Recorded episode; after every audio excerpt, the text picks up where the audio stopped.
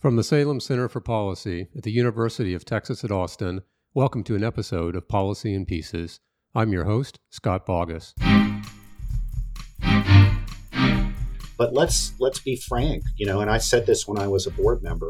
The audit standards are still mostly those that were in place and written during the era of self-regulation.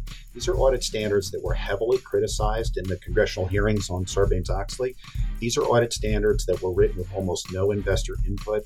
You know, if you want to figure out which audit standards are are still the old ones, just go read them and you'll find the ones that have antiquated language and, and are written in non-gender neutral language. Everything's he. You know, he should do this, he should do that. We don't do that anymore.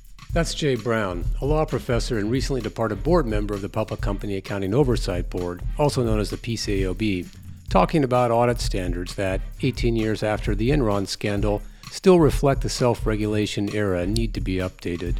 We talked to him about the role of the PCAOB in overseeing public company audits, what he learned during his time there, including work that still needs to be done for the PCAOB to reach its full potential. My returning co host today is McCombs School of Business PhD student Min Jae Kim. Jay, it's great to have you on our program this morning uh, to talk about the PCAOB, the Public Company Accounting Oversight Board. Uh, you served as a board member from 2008 till earlier this year. I believe you left in January. Um, just what are you doing now? I'm back teaching. Uh, I started before I went to the PCAOB. I had had a long career teaching at the University of Denver, and I'm back teaching again. Uh, now getting an opportunity to channel insights from having actual experience at a, a regulator into the teaching process, and hopefully it'll make my teaching more um, relevant to the students who are in my classes. So you are you are or were a DC power couple. Your wife is a SEC commissioner and she even served as the acting chair of the SEC this year. What was that like uh, to have jobs where did you have to have a firewall between you when you uh, interacted? Yeah, well, actually, we did. Um, you know, the the SEC oversees the, the, the the PCAOB, and you know, when I'm present on the PCAOB, there is some element of sort of ethical restrictions and things like that. So we definitely did have a firewall, which made it kind of interesting. We would sometimes learn about what the other one was doing by reading the newspapers, but you know that's how it is when you when you're in that situation. So you're not conflicted anymore. But does she know you're on this program, or do you know that she's coming on later this fall? That much I do know. We we we can share uh, in in this in this post conflict uh, environment. We can share common speaking engagements and things like that. So I know you guys will be talking to her in a couple of weeks. Hey Jay, so your background is in law, uh, and you have both a JD in law and a PhD in government. So can you talk about why you chose to serve at the PCAOB? You know, when I had the opportunity, you know, I, I, have to say it was not a hard decision. You know, I think after a long teaching career at the University of Denver Law School, you know, it's an honor really, uh, you know, to have an opportunity to actually put experiences and understandings into practice. So, you know, there was never any issue for me in terms of taking the position. And, and frankly, it was quite a, you know, a privilege to be able to be in that position. And speaking of those experiences, could you talk about how, how they helped you serve at the PCAOB specifically? Yeah, you know, I, I think when you come into the PCAOB, I think you clearly want to have a, a good understanding of the federal securities laws. I mean, that's after all sort of the you know the primary space that the PCAOB occupies. But what I found really unexpected was, you know, during my long teaching career, I, I kind of developed some level of understanding of the administrative law process. And it turns out it turns out that the PCAOB is very much an organization that in our in our system of government has a kind of an odd uh, position. You know, unlike the SEC, which is a government agency, the PCAOB was set up as a DC nonprofit. So the PCAOB has regulatory functions, it brings enforcement cases, it writes rules and things like that, but it's not quite a government agency. And when I was at the PCAOB, part of the, the, the thing I tried to fight for, one of the things I tried to fight for the most was that the PCAOB should be more transparent about what it does and how it makes decisions and things like that. And what I was able to do was say it should be at least as transparent as government agencies. But because it's a DC nonprofit, it's not subject to all of the transparency requirements of government agencies. So I found my my understanding of administrative law, I think, really was important, and it helped, I think, inform a lot of the things I tried to do while I was at the PCAOB. Yeah, so that's interesting because if you think about the PCAOB, it's overseeing uh, audit firms. It's an accounting related profession, but you're not an accountant, you're a lawyer. And so, can you just describe like why the board includes non-accountants? Is, it, is there a affirmative requirement to have non-accountants, or uh, what is the logic for who oversees it? Yeah, you know, it, it's a, it's a good question, right? And and you know, one of the things that I would say is the statute requires th- that there are two CPAs on the board, so there is some sort of kind of guarantee that there's some accounting uh, expertise on the board. And so then the question becomes, how much expertise in one area do you need? You know, what I found at the PCAOB was my background, I would say, is more in the area of disclosure. It's more in the area of corporate governance. It's in the area of administrative law. And I would say that, that those are areas of expertise and understanding that are important and you need them. The other thing is, is that I think there are ways that the PCAOB operates that is very consistent with how things were done during the era of self-regulation before the PCAOB was created. And I have to say, from my perspective, someone who was, let's say, not raised their entire career in the accounting profession, I found some of the ways the PCAOB approached the decision making process to be um, something that should be rethought. And maybe we'll talk about some examples of that. So I think different perspectives. Uh, I think are important and necessary. And I think that's particularly the case when the, the, the mission of the PCAOB is the protection of investors and the public. So you need people who really are well versed, I think, in areas that are important to investors in the public that need that, that should be participating in in in the decision making process and the direction that the PCAOB goes in. So when the when the search starts for a board member, it's easy to target accountants. You know the profession, but how do they find someone like you who's not accountant that's relevant to the activities? Like how how are you identified? And there's a search going on right now how are they identifying your replacement? I think that um, you know, so I, I I don't know the answer to the identifying my replacement, but but I I know that with my own particular circumstance, uh, you know, they have an open application process, and I applied for it. So you know, it would start with there needs to be kind of a notion that the you know the people with the right kind of background. And the statute, by the way, specifically says that people appointed to the board need to have some connection to the investor community, or at least have been sort of participating or understand the needs and interests of investors. So, you know, it starts with making sure that the people that, that when there's an open application process, you get a good mix of people. Then presumably they're vetted for their different expertise and requirements. Uh, you know, I would say that in the vetting process, the commission, who, who of course selects the, the board members, does need to look for expertise and understanding, I think, that goes beyond maybe sort of the traditional areas I think that have been uh, represented on the board so far. So, taking a step back, uh, when and why was the PCAOB founded, and who are its members? Yeah, again, a, another really, really good question. So, so when we talk about the foundation of the PCAOB, you have to go back to Enron and WorldCom, and you know we've had so many financial crises since then. That's really like almost ancient history because that happened back in 2002. Um, but if you if you looked at 2001, Enron was listed in the Fortune 500 as the seventh largest corporation in America. So here is this corporation that's huge, right, by, by any measure, and a year later it's filing for bankruptcy. So what you of course know is there's something seriously wrong here. And and Congress, when Congress looked at what happened with Enron, blamed a lot of parties, you know, management, lawyers, but they also put some of the onus on on the accounting profession. So what Congress decided to do was pass legislation, the Sarbanes-Oxley Act, and in the Sarbanes-Oxley Act created the PCAOB. So what the PCAOB was assigned to do was oversee audit firms that audit public companies. You know, one thing I do have to say that I very much appreciate in that legislation was that Congress made the mission of the PCAOB extremely straightforward and clear. You know, we do not have a tripartite mission, which is what the SEC has. The PCAOB's mission is to, to look out for the interest of investors and the public. I think that's very, very important. And that was something I, I, you know, thought about a lot and tried very hard to make sure the PCAOB was working in that direction. So if we think about Enron and Arthur Andersen, which no longer exists, you know, one view is that they failed, they were wiped off the face of the planet, and that was the discipline that would you know, help the rest of the audit profession know, oh, you know, there's a real failure here.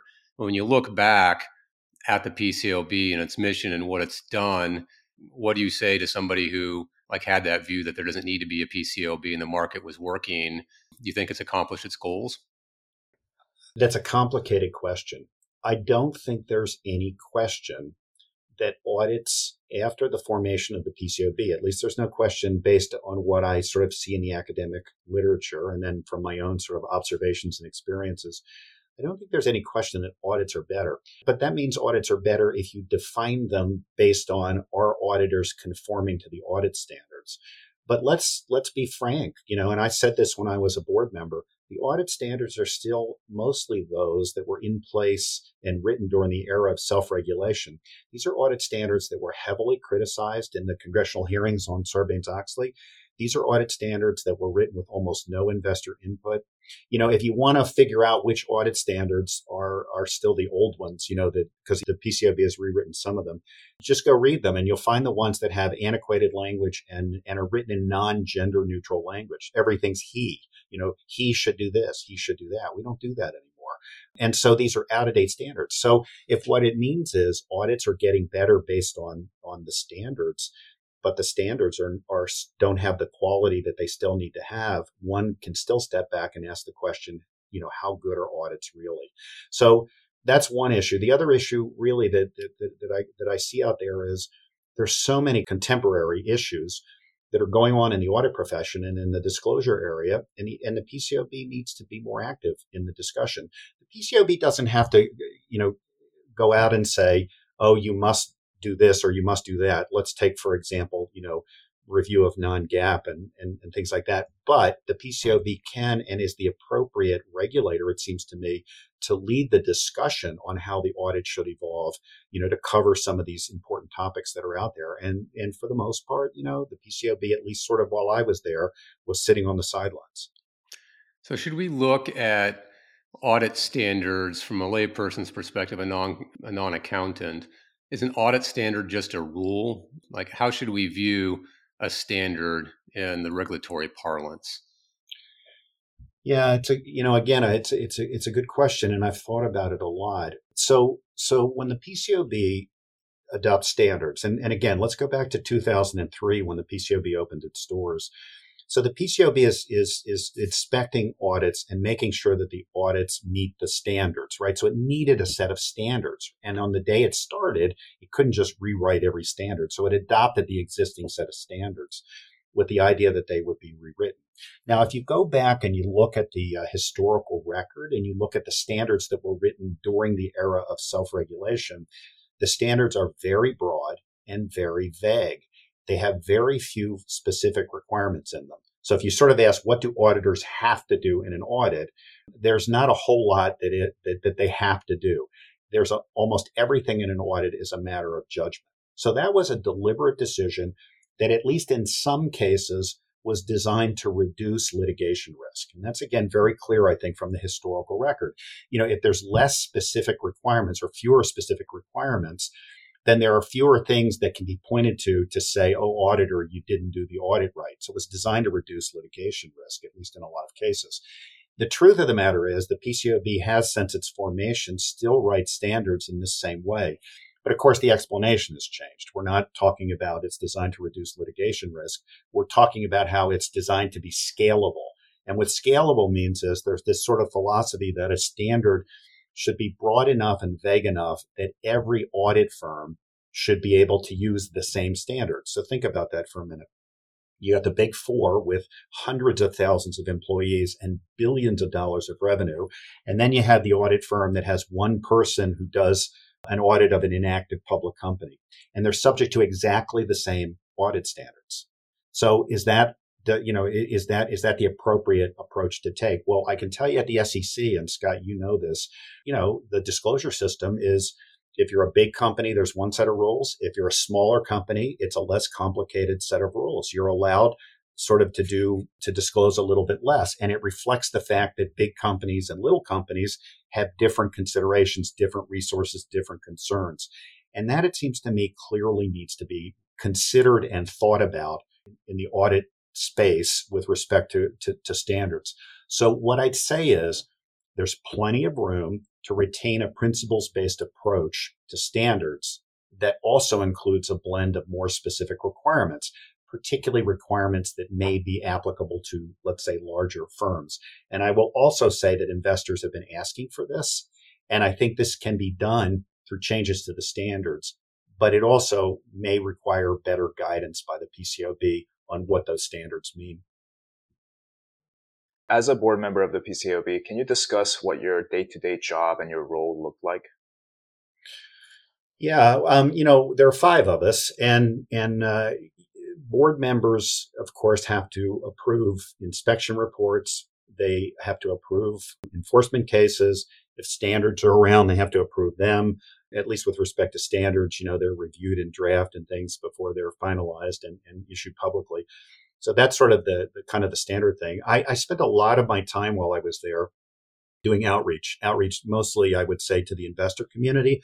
Although I did meet occasionally with with audit committees and, and, and sort of others, um, you know, the PCAOB is really not a very well known regulator, and so some people will say, well, yeah, it's because it's really small. But you know, what's funny is it has about the same budget as the Federal Trade Commission, and it has about the same number of people as the Commodities Futures Trading um, Commission. So, you know, it's not really small in the sense of there are plenty of other government agencies that are the same size, sort of either by people or by, by revenue. It's just not well known because the PCAOB, I think, kind of tries to fly under the radar. And I think it needs to be more, I think people need to be more aware of what's going on at the PCAOB. And I tried really hard to, to do some of that when I was there. So, as a board member, you mentioned or you alluded to the fact that some of the audit standards needed to be updated. Like, what is the role of the board in setting the agenda and doing just that? Like, how much influence did you have over that process? Well, yeah, again, another good question. I mean, eh, when I think about the agenda, I think about, you know, I, I go back to, to first principles. You know, this is about what do investors need and want, you know, and, and what I can tell you is, while I was there, you know, when I look at what we we did do or what we did talk about, it's more to me about what we didn't do and what we didn't talk about. You know, so so one thing I would say is, you know, there was a concept release put out by the PCAOB in I think it was December of 2019 on quality control. And if you go and read the comment letters, investors weighed in heavily, I think, on that that that uh, standard and suggested a lot of changes and a lot of uh, areas where maybe there needed to be more disclosure, maybe there needed to be greater independence. You know, they, they made a lot of suggestions, and we haven't seen yet a, a uh, sort of any outcome of that whole process. So that sort of needs to happen. There are areas, you know, for example, we I mentioned non-GAAP before. We could talk about ESG metrics and things like that. There are areas like that that are extremely important to investors.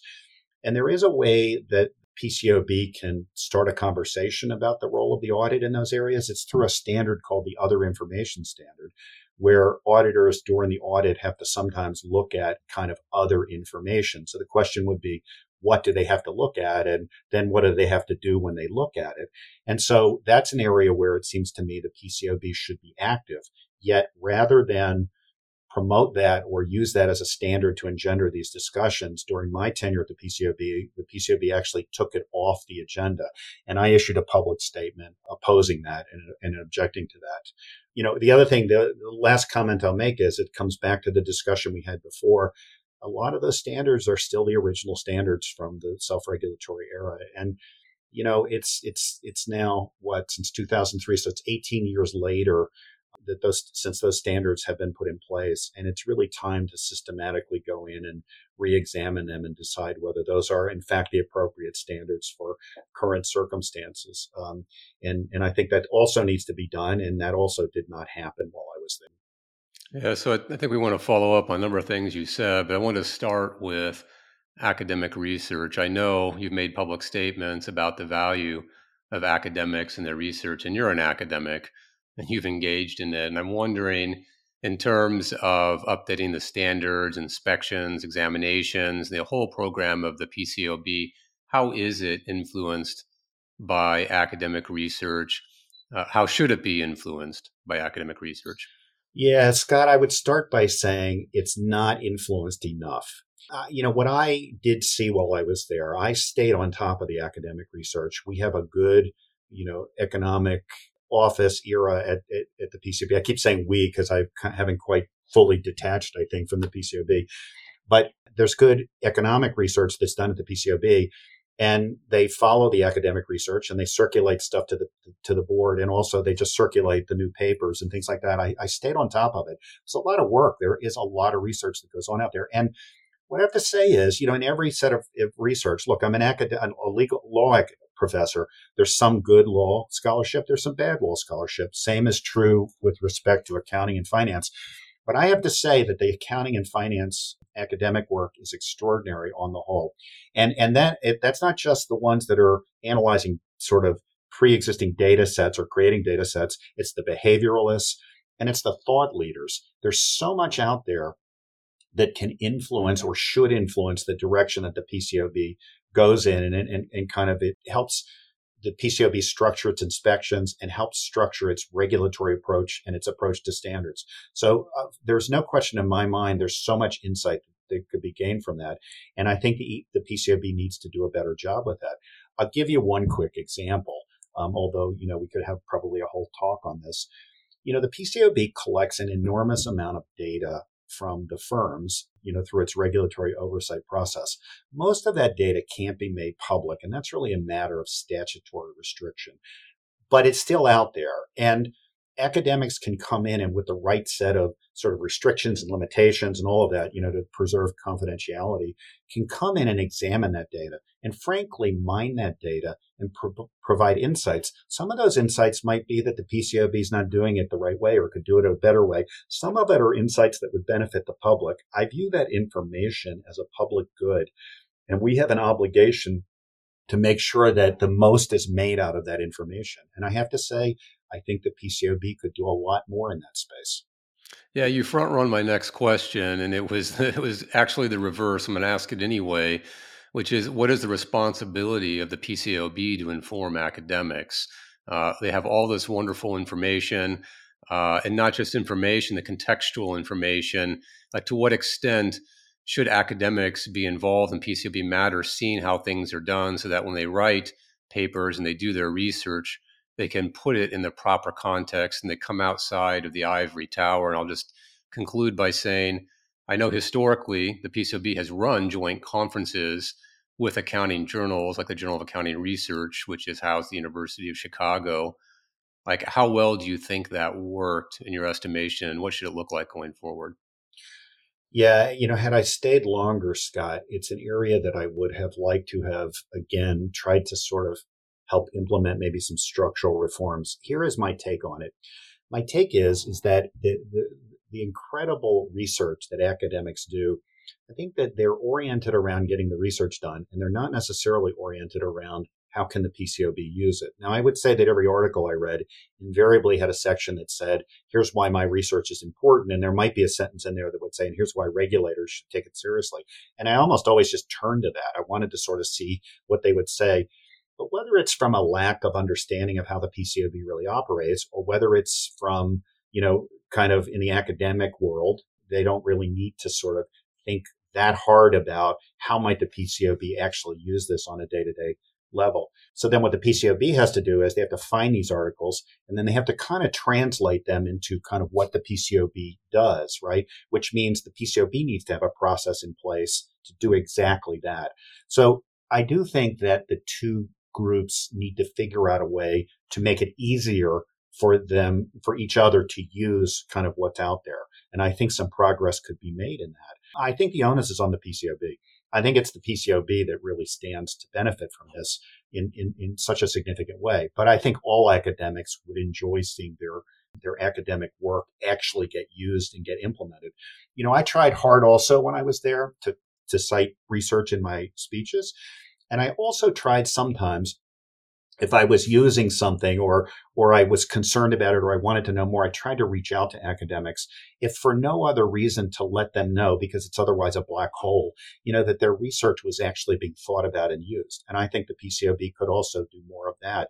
That would then encourage academics to say, let me bring something to the attention of the PCAOB. You discussed this briefly earlier, but as a self regulatory organization, how much autonomy does the PCAOB have? Yeah, that's a, again another another good question. So so when we talk about autonomy, right? The question so one question would be autonomy from the profession, right? I mean, the PCAOB was created as an independent regulator, and I think independent here meant independent of the profession.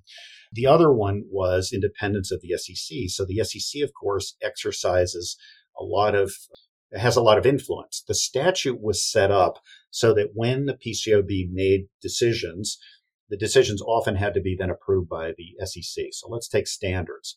Clearly, the way the st- statute is written is the PCAOB writes the standard or the draft standard. Then it gets submitted to the SEC, and the SEC has final say on whether that standard is approved or not. Uh, the PCAOB can't go forward with a standard until it's approved by the SEC. So the SEC has this kind of nuclear authority, thumbs up, thumbs down on the standard. But, you know, that's the statute, right? And I would say over 18 years, you know, the relationship has evolved. So, you know, while I was there, one head of the office of the chief accountant at the SEC, and that's the office at the SEC that I think has the most uh, routine interaction with the PCAOB.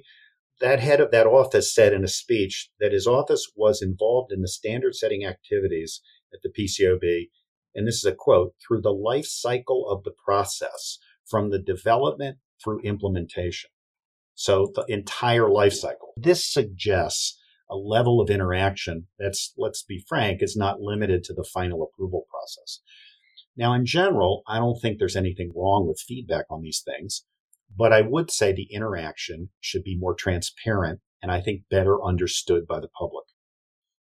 Well, it's interesting that you say that, and I, I guess I hadn't picked up on that, but I do recall, at least during my time at the SEC, we interacted heavily with the PCAOB on standards, but it was always in the economic unit, it was always through the lens of providing comment. It was never assumed that, you know, what we said had to be taken. It was more of a here's how we think about these things, incorporate them, you know, as you see fit.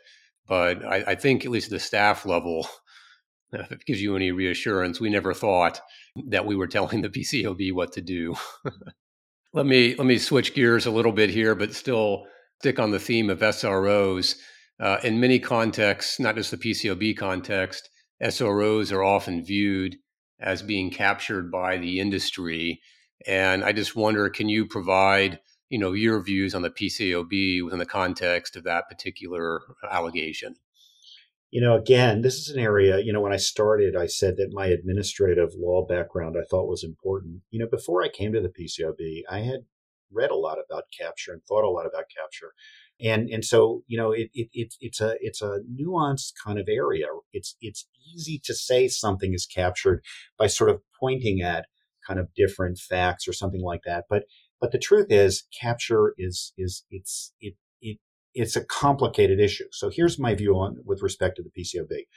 There isn't any question, right, that the PCAOB has a certain amount of interaction with the audit profession. And frankly, if you go back and you read the KPMG trial transcript, you'll see that the interaction, I think, can sometimes be um, considerable, right?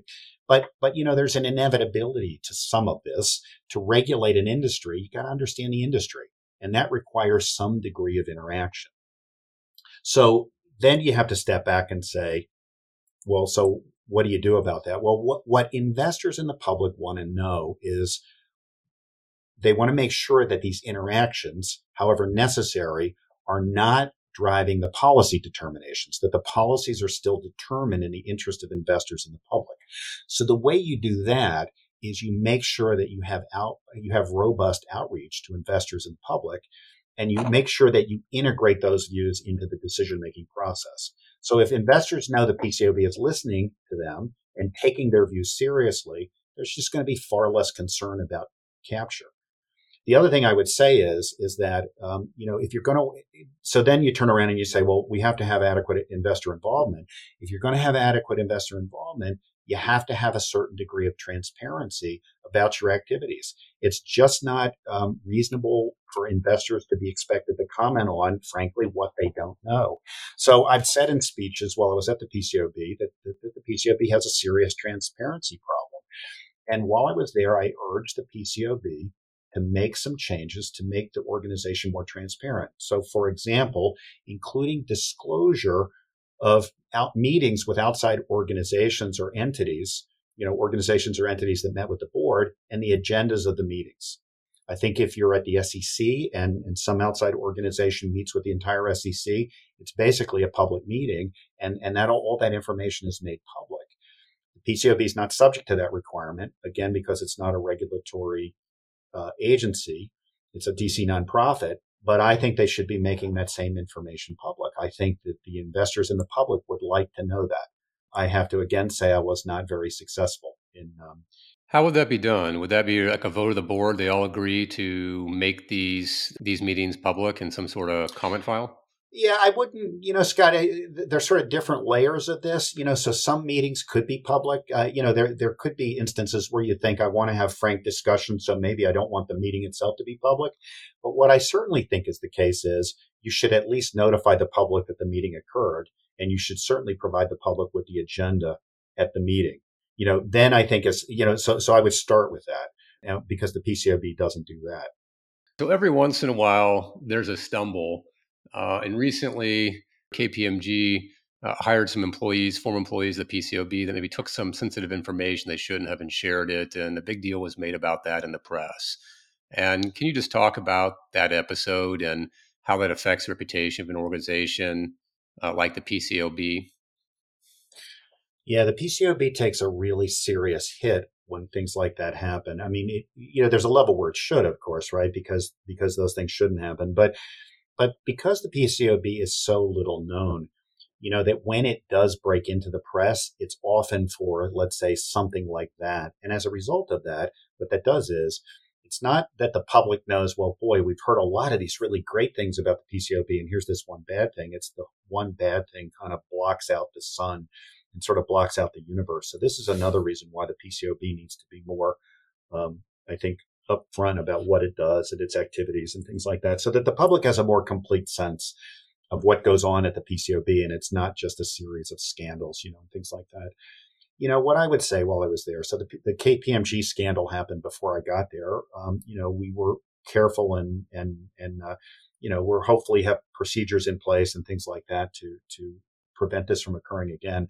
But what I would say is, I think the biggest defense against things like this is leadership at the top, and it's leadership both in terms of ethical behavior, but also in terms of promoting the mission. You know, the staff really are motivated by the mission. They're all type A people who came, often came from large firms, who are very talented, smart people, and they're committed to the mission. And the more they feel like the mission is promoted at the top, I think the more likely they will see what they do and see sort of questions maybe when it comes up about their behavior through the, the lens of how is it consistent with the mission. So I think the strongest way to prevent these kinds of things from happening in the future is have strong, strong leadership at the top that emphasizes the mission of the agency.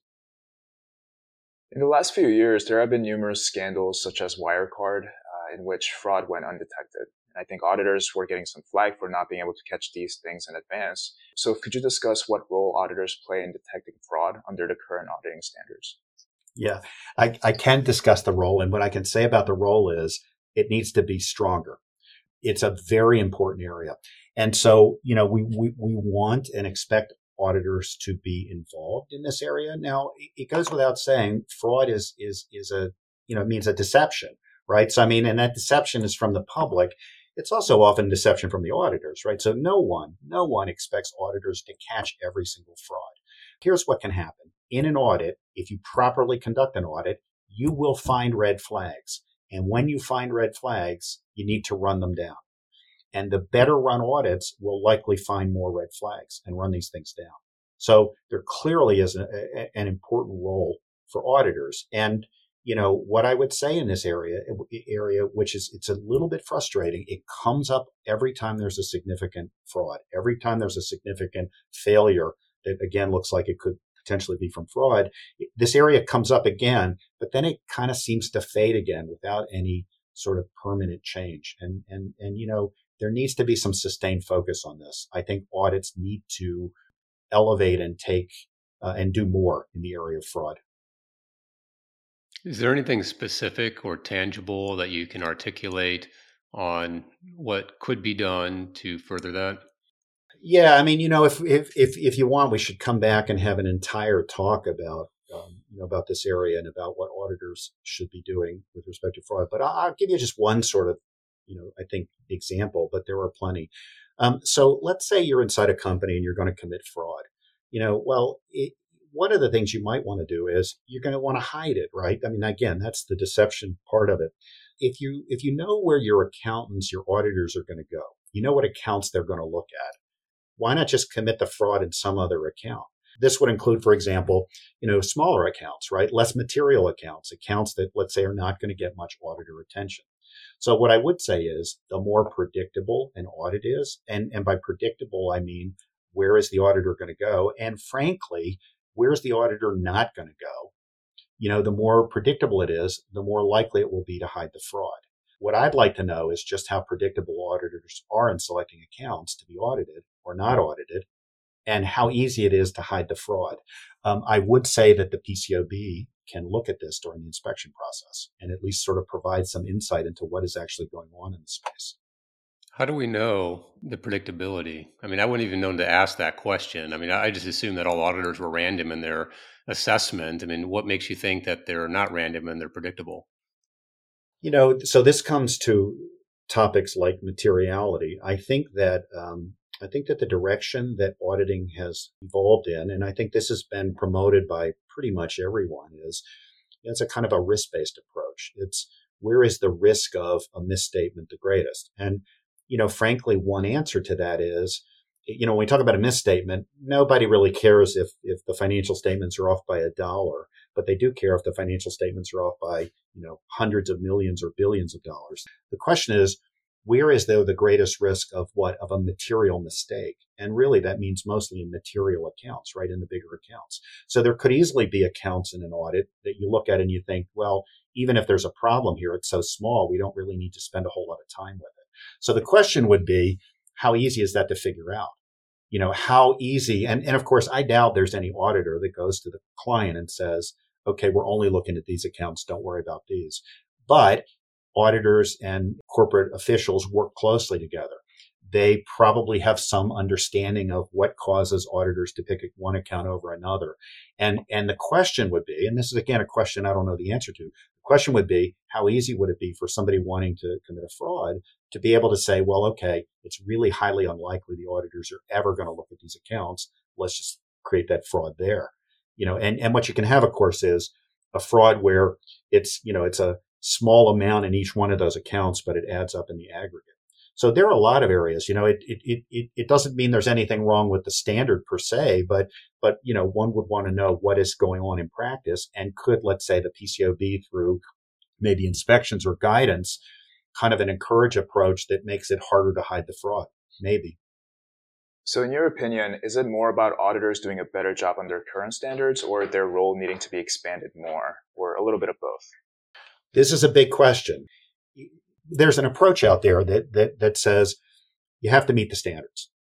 And it, there is not an approach. The PCAOB certainly does not have an approach of issuing guidance on what the standards ought to require. So let me let me give you an, an example of that. Uh, there is a standard that says if you find illegal activity during the audit, you need to report it to the board. It doesn't say you have to go look for it, but it says if you're doing the audit and you stumble across something, you have to report it to the board. And it really is quite broad, right? It says it, it means if there's an OSHA problem or an EPA problem, it's not an accounting problem. You just find something that's illegal or it looks like it might be illegal, you got to report it to the board.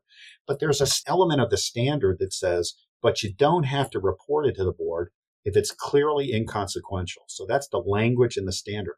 Now, there's no meaningful interpretation of what clearly inconsequential means. So if the PCAOB wants to sort of make sure that illegal activity is being reported to the board, it seems to me the PCAOB could provide guidance on what clearly inconsequential means. In other words, you don't want something that's clearly inconsequential needs to be really, really unimportant. And you need to sort of focus on and, and say kind of what that means. And the PCAOB hasn't done that. That's a holdover from the self-regulatory period. In the self-regulatory period, standards were adopted and guidance was, was rare. What I think is if you go again back to the SEC, when the SEC puts a rule in place, a standard is like a rule. The SEC then constantly updates what the rule means through issuing guidance, um, you know, and things like that. The PCAOB really has no history of doing that. Imagine if the SEC, every time it wanted to update a rule, had to actually amend the rule the whole system of administrative law over at the SEC would shut down because it would mean the entire organization was just constantly updating rules. But the approach at the PCAOB is if you want the standard to be different, if you want to have something in there about clearly inconsequential, you have to amend the standard. You can't do it through guidance. I think that needs to change. I didn't appreciate that or fully understand that. So, are you saying that they're statutorily or organizationally prohibited in giving guidance and they have to update the standard or it's a choice that they're not issuing guidance it's a choice. Yeah it's a choice. There there is you know again this is something that i kind of explored when i was there. There is a view in the in the profession and again i think it existed in the self-regulatory era and it continues in the PCAOB era. There's a view that the standards speak for themselves. And and so one of the reasons i think that's the case is when you adopt a standard what then happens is the the profession goes out and they take that standard and they and they implement it right? They create kind of procedures designed to make sure the standard is met and they kind of get to decide what the term means and how they want to implement it. And i think that's just the way it was always done right?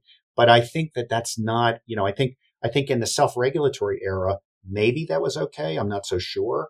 It's a lot of discretion that ends up staying with the, with the audit profession but in a but in a PCAOB era, I think interpretation and guidance becomes much more important. And the PCAOB is really not set up to do it. And it really doesn't have a staff inside whose job is to do that. So, for example, you know, at the SEC, you can file a no action letter. You can say to the SEC, Hey, I'm thinking about doing it this way. What do you think? You know, you can kind of get sort of individual guidance like that. PCAOB doesn't have a no action letter process. When when we when the PCAOB was implementing critical audit matters, so you know firms are out there trying to figure out what's a critical audit matter and how should we say it. You know, should there be a mechanism where they could write to the PCAOB and say, "Can we do it this way?" Maybe. How about technology? Firms will think, well, if we implement this technology, you know, how does it work with the PCAOB standards? Should there be a mechanism where they write to the PCAOB and say, you know, hey, if we use this technology, will this suffice for purposes of the standards? And then those interpretations are made public. There's no mechanism for that at the PCAOB. And as I read the statute, there's nothing that prevents that from being implemented. It just hasn't been done. I think it's again a carryover from the self-regulatory era that hasn't really been re-examined. What about through soft power, speeches, announcing examination programs or focus areas? Can the PCAOB kind of influence behavior uh, by what it says it's going to do in those dimensions? There is no question that they can, and I think that that firms pay close attention to what the PCAOB says. And so this is again another example of where if the PCAOB put out guidance, firms would would would pay attention to it and presumably implement it. I don't think there's any question about it. So so then the question is, shouldn't they be doing it more often? And you know what I would what I would also say is is that the speeches and things like that are very important, very valuable, very good. And I hopefully gave a you know a reasonable number of them um, while I was there. But at the end of the day, you know, if you want to let's say bring an enforcement case or you want to cite somebody in an inspection report for not doing it right, you know, you can't say it's hard to say. I think well, you invi- you violated one board member's speech what, what they said in the speech. So some of this stuff needs to be reflected in the actual policies of the PCAOB. But having said that, speeches are a really important way, I think, to get information out to the profession that the profession pays close attention to. So, sticking on the theme of detecting fraud and misconduct, can we talk about Chinese firm audits for a moment? Sure. So, there's been an ongoing, long lasting controversy about gaining access to auditor work in those jurisdictions, and that's now spilled over into whether or not you know Chinese firms should be able to list on exchanges. And you know, there's been some delisting procedures and so forth, and I think some of those concerns have now transferred from one administration to the next. Can you just give us your view on what you think about that issue specifically, what the PCAOB has done, and you know what they should do? Yeah, I, I, you know, the PCAOB so first of all, of course, you know, as you're sort of alluding to, the PCAOB in its statute has the authority to inspect foreign audit firms. You know, that's foreign audit firms to the extent that they issue an audit opinion for a company traded in the U.S. So it's actually not at all uncommon to have a, a company traded in the U.S. use an overseas audit firm. It's most common, obviously, when it's an overseas company, they use an audit firm in their own country. So if we have a German company trading in the U.S., they're going to use probably a German auditor. So the PCAOB, if you trade it in the U.S., has the right to inspect your audit firm. So the PCAOB devotes a lot of time and attention and resources to inspecting overseas audit firms. And I, and I'll tell you, when I was at the PCAOB, I tried to go on a lot of inspections because that's the primary function of the PCAOB. And I went on an overseas inspection just to kind of see how different it was and sort of, you know, what the what what the, the staff had to go through. And you can imagine that that it's that it's complicated, right? There's overseas regulators, there's different languages, there's different cultures. It's it's it's difficult, but yet but the PCAOB is resolute about about these inspections and, and, and inspects them on the same cycle, you know, that they inspect other audit firms. So it's important, right, to make sure that the quality of the audits by foreign audit firms are, are good. So the, you know, the difficulty in China has been the PCAOB has been unable, at least, you know, at least it seemed that way while I was there to go over and conduct the kind of inspections that that they feel like they needed one in China. I, I think the main impediment, I think this has evolved over time. I think the main impediment is that the Chinese government has a view of not wanting foreign agents, let's say, to see um, materials that they view as sort of matters of national importance or something like that. And I think, you know, they have a broader, de- they seem to have a broader definition of that. You know, if, if, if they were to say you can't see, you know, top secret defense stuff, maybe that would be okay. I don't know. But, but, you know, I think they have a very broad definition of it. So there have been limits, I think, on, on PCAOB inspections. Now, you know, the legislation, of course, reflects a, ref- a frustration with the PCAOB's inability to do that. I view the PCAOB as having some ability in this space to sort of maybe try to influence uh, what happens. So while we were, while I was there, the PCAOB brought three cases against uh, Chinese audit firms that were not filing required reports at the at the PCAOB and and the reports were um, you know that, that if you're an audit firm and you let's say you're sanctioned by a foreign regulator by a US regulator too but by a foreign regulator you have to file a form with the PCAOB that says hey everybody I was sanctioned right? Because those forms are public and the public has a right to know. And so there were actually audit firms that were literally sanctioned by Chinese regulators. And so the PCAOB brought three actions you know for for failing to file these reports. And I have to say if you go look at the public record um, you know, firms also have to file other kinds of reports, and you can tell in the public record uh, that there are other reports that Chinese audit firms and other audit firms as well that Chinese audit firms have not filed. And the PCAOB, what they did was they fined those uh, Chinese audit firms, I think, ten thousand dollars or something for, you know, for not filing the forms. And you know, I look at that and I think, you know, if you're a jurisdiction where the PCAOB is not inspecting, it seems to me that filing forms, especially for things like regulatory uh, violations, are even more important. And I kind of wonder whether, you know, you could, that if you found firms in jurisdictions where inspections weren't allowed, you couldn't take a more, whether the consequences shouldn't be more severe. And the consequences that the PCAOB has available, kind of its list of sanctions can be fines, it can be a number of things. It also could be deregistering the firm so that they can't conduct audits anymore of companies traded in the US. So I think the PCAOB has a lot of potential ways to try to help advance the discussion and influence the debate. And, you know, I don't know how much they always take advantage of all of those avenues. So, I mean, the ultimate penalty is exiting the US market, not having access to US investors. And we've seen some of that. Are you saying that there are interstitial remedies that could be pursued to avoid that ultimate consequence the PCAOB could help facilitate? I think you know when you're talking about exiting the markets, of course, now we're moving to the company themselves, right? It's you know, and, and the PCAOB's jurisdiction is really limited to the auditor. But if at the end of the day, the purpose of the legislation is how do you get effective inspections of, of Chinese companies traded in the U.S.? How do you get effective inspections of their auditors?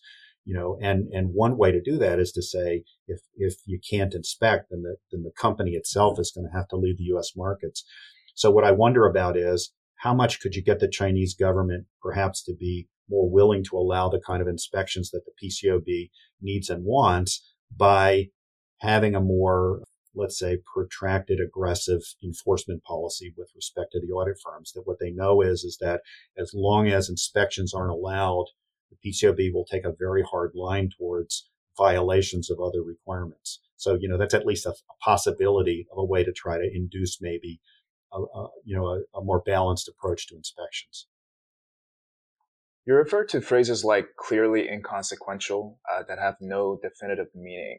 Can you discuss the trade off of having more concrete auditing standards versus allowing for more discretion by the auditors?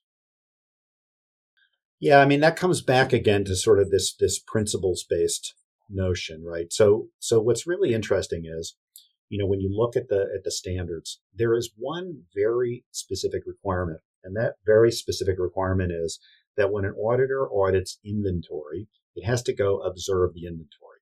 There's some exceptions to it. And I think if the inventory is in like a third party warehouse or something, there's some exceptions. But for the most part, you know, if you're counting the number of widgets, you know, that a company has in inventory, you literally have to go look at it. And that during the pandemic was, you know, created some real difficulties, right? Because with, with travel less and things like that, you know, it was harder. And I think, uh, I think there were audit firms that were out using, you know, remote you know approaches and and I think maybe drones or some possibility in this area you know and things like that so you know you can you can um, uh, you know looking at this kind of stuff you know it's a very specific requirement but here's the the interesting thing that requirement was put in place I might have the year wrong but I'm going to say in 1942 or 3 or something so what happened was there was an audit of a company it turned out the audit, it turned out the company was engaging in fraudulent activities. And one of the ways they were engaging in fraudulent activities was that they, their inventory was fictitious, you know. And so, and so what had happened was during the audit, the audit had examined the paperwork, you know, did you buy a number of widgets or did the widgets get sent to the warehouse? Oh, all the paperwork is there, but they never actually went and looked at the widgets. So it turned out the widgets weren't there. So after that, sometime in the 1940s, the audit standards were changed to say, well, you better go actually look at the inventory. So what that really means is, for the most part, when you do a, an audit, you have to look at the inventory. That means that if you don't look at the inventory, that's to some degree a deficient audit. So that's not a principles based approach. That's a prescriptive requirement. So, but, but there's very few things in the audit standards that are like that. So are there other places where, let's say at least for big companies, you know, you would want to say, or, or big audit firms auditing big companies, you would want to say there are certain things in an audit you always have to do, right? And I think the answer is sometimes you do. But if you focus only on a principles based approach, and, and again, a principles based approach that has to apply to the biggest firms in the world and also the one person firm that's auditing the inactive public company, you have to, by definition, come up with something that's so general and vague that there really are very few very specific requirements. Now, nobody wants a set of audits where, where the audits are, here's a checklist of things and you have to do these, you know, 47 things.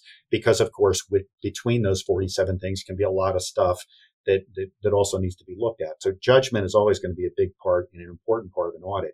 But sometimes there have to be things, it seems to me, and sometimes investors want to know that there are things that they know were looked at you know, and that were looked at in a certain serious way.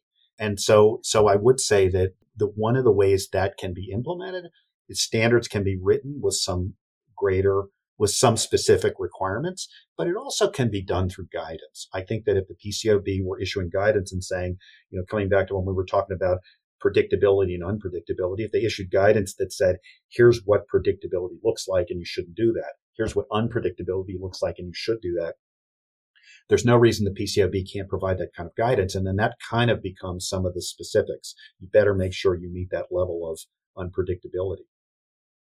So we've been talking about public company audits, but there's this whole universe of private companies. And there was a recent Wall Street Journal article on the efficacy of those audits. So Jean Eaglesham and Coulter Jones wrote an article where they said firms that audit private entities essentially police each other often with no public disclosure, and only 4% of the audits failed, and none of the biggest 100 failed, and 90% of those, 99% of those got the highest pass score. In contrast, the AICPA uh, said that more than one in four audits reviewed last year were flawed. And those aren't required to be made public.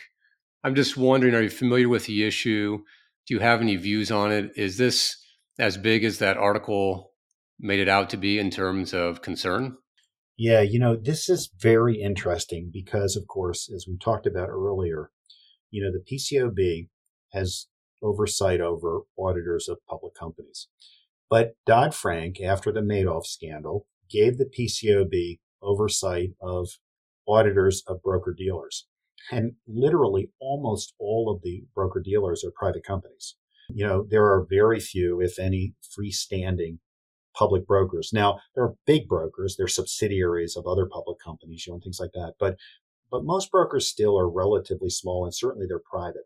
So the PCAOB has actually had a fair amount of experience auditing private companies. In the broker dealer auditor space, the PCAOB issues an annual report about the results of those inspections. And it's, it, there are a lot of deficiencies. There are a lot of problems in those private company audits. You know, so it, it is an issue. And, and, and one of the things that the PCAOB needs to tackle that it did not tackle while I was there is the PCAOB is operating for purposes of oversight of auditors of broker dealers under an interim program. So when Dodd Frank was adopted in 2010, they quickly, uh, again, much to the credit of that board then, put in place an inspection process for these auditors of broker dealers. But it was an interim program. And here we are, you know, 11 years later, it's still an interim program. So one of the things that's missing, this comes back to the, the, the publicity and the, and the, and the public disclosure. What happens in the broker dealer space, unlike the public company space, when the PCAOB inspects a firm that does public companies, it issues a, a, specific report that says this firm, you know, audited a bunch of companies and here's what we found when we inspected and it makes it public. And firms have a real strong incentive, I think, to want to reduce uh, you know, the number of deficiencies in these public reports. The interim program for broker dealers, there's there's only an annual report that's an aggregate annual report that says kind of here's what we found, kind of you know in in, in total. What the broker dealer program doesn't do is issue a specific report that says firm X audited a certain number of broker dealers, and here's what we found. So uh, I think there's in the broker dealer space, in the private company space that the that the PCAOB operates in, there's less publicity that's firm specific. There's less accountability. And I believe that when there when there is a permanent program and there's some degree of maybe specific disclosure with respect to the the, bro- the auditors or broker dealers, I think there'll be more accountability, and I think quality will get better. So I think there is a relationship between quality and, and publicity. You know, I, I think the PCAOB right now has its hands full with its current mission, so I'm not sure that you know we want to have the PCAOB looking at you know, private company audits, uh, you know, kind of across the board. But I, but I do think that, that the PCAOB shows from, from inspecting private auditors of broker, de- uh, auditors of private broker dealers, there are some concerns in the space. So, in your opinion, what is the solution to these deficient private company audits? Do we need a version of the PCAOB for the private company auditors? Yeah, I don't have a view on that. I, you know, I, I think that um, when you create a regulator, you know, there's certainly costs and there's organization and things like that. And so I think somebody above my pay grade would be need to sit down and kind of weigh all of those pros and cons. Let's uh, shift a little bit. We're getting near the end of our, our time with you, and we appreciate it. But we did want to touch on a couple of things that came towards the end of your tenure. And I think I would call them you know, the failures to accomplish certain goals. And you've previewed some of them already. And I'm hoping you can expand on that a little bit. And I'll just make note of two public statements you made one in October of 2020 and the other in November of 2020 about some of the shortfalls of the funding of certain programs and offices that weren't stood up, and also just some shortfalls generally. You know, now that you've left, you've had some time to reflect. Do you have any additional thoughts? Do you want to explain your original thoughts and do you have any new views on them?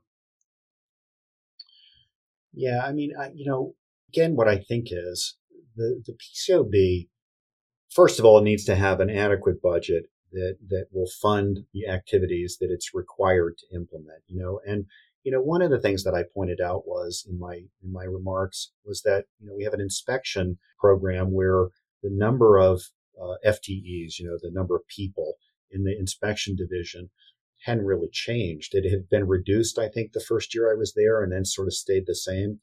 But of course, what we were seeing during the pandemic era was there was some degree of backlog that was created as a result of the pandemic um, of, of inspections that couldn't happen. A lot of them, I think, were overseas inspections.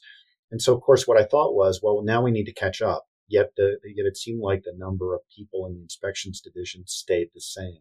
You know, what should happen there? What should the right number be? Uh, you know, it's, that's an issue of debate, but I felt like it required more thought and consideration. You know, so I was willing to kind of say that. The other thing is, is that again, you know, for me, the PCAOB really ought to be the thought leader in the in the audit space, or at least the leader that's bringing the thought leaders together to have the discussions. Things are moving rapidly. You know, we haven't even talked about technology. You know, they're moving rapidly, and and things are changing. And you know, there's lots of discussion, right? It's all kind of out there in the ether, but somebody needs to focus the discussion on the direction audit should move in, and the PCAOB really should do that. So it needs to have the resources in the offices and the outreach, I think, to accomplish that. So, you know, those are still areas where I think there there there could be improvement.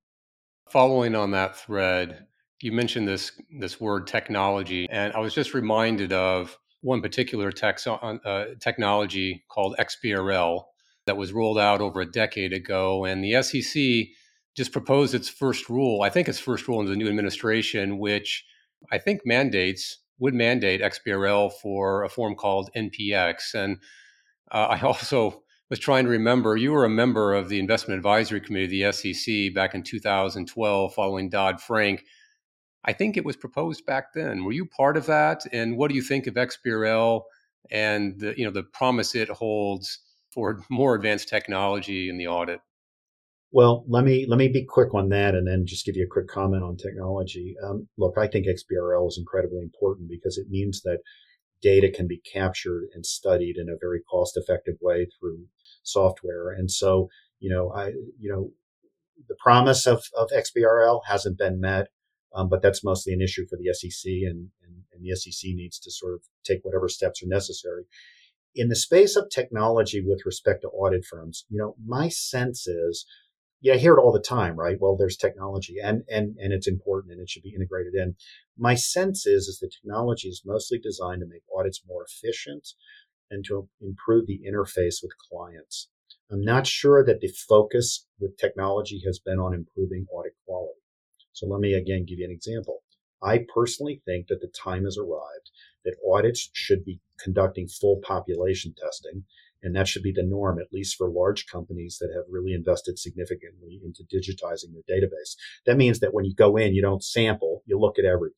Now, every time you say that, you hear constant objections. Well, if you look at everything, you're going to get a lot of false positives. You know, and it's a, lot of anomalies and they all have to be run down and it's expensive. And do we need to spend our hours that way and things like that? I've been hearing that for a long time. In my opinion, I think the investor community would get a lot more comfort and solace from knowing that when you looked at a, at a population of data within the firm, a population of transactions, you frankly looked at them all. And that's going to make it harder to make mistakes and it's going to make it harder to hide fraud. But you know what? We're still not there yet. We're still, you know, even for these large companies, it's okay to sample 100 transactions for 40 million transactions and say, well, we looked at 100 of them. Uh, everything is okay. I think we should be looking at all of them. And so, you know, I think more needs to be done in that space too, both by the by the firms, but also uh, I think this is something the PCAOB could encourage. Well, Jay, we appreciate your time with us today. And before we go, I want to give uh, Minjay the opportunity to ask uh, the last question of the interview, whatever he desires. So I think you've discussed a lot on what the PCAOB can do going forward, but just to sum it up for our listeners, uh, what do you think are the three things that are the most important for them to address in the near future?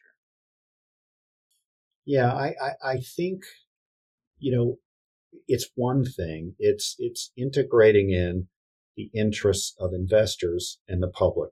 But I think there are a lot of ways to do it. You know, so I think transparency is critically important. I think outreach is critically important. And I think that thinking about how the, the PCAOB does things that are a reflection of how it was done in the self-regulatory era when investors really weren't involved. So guidance, you know, giving sort of regular guidance, no action letter processes, revisiting whether principles-based standards should be modified to some degree, you know, through through uh, you know, some more specific requirements or at least differentiation among the different firms and things like that.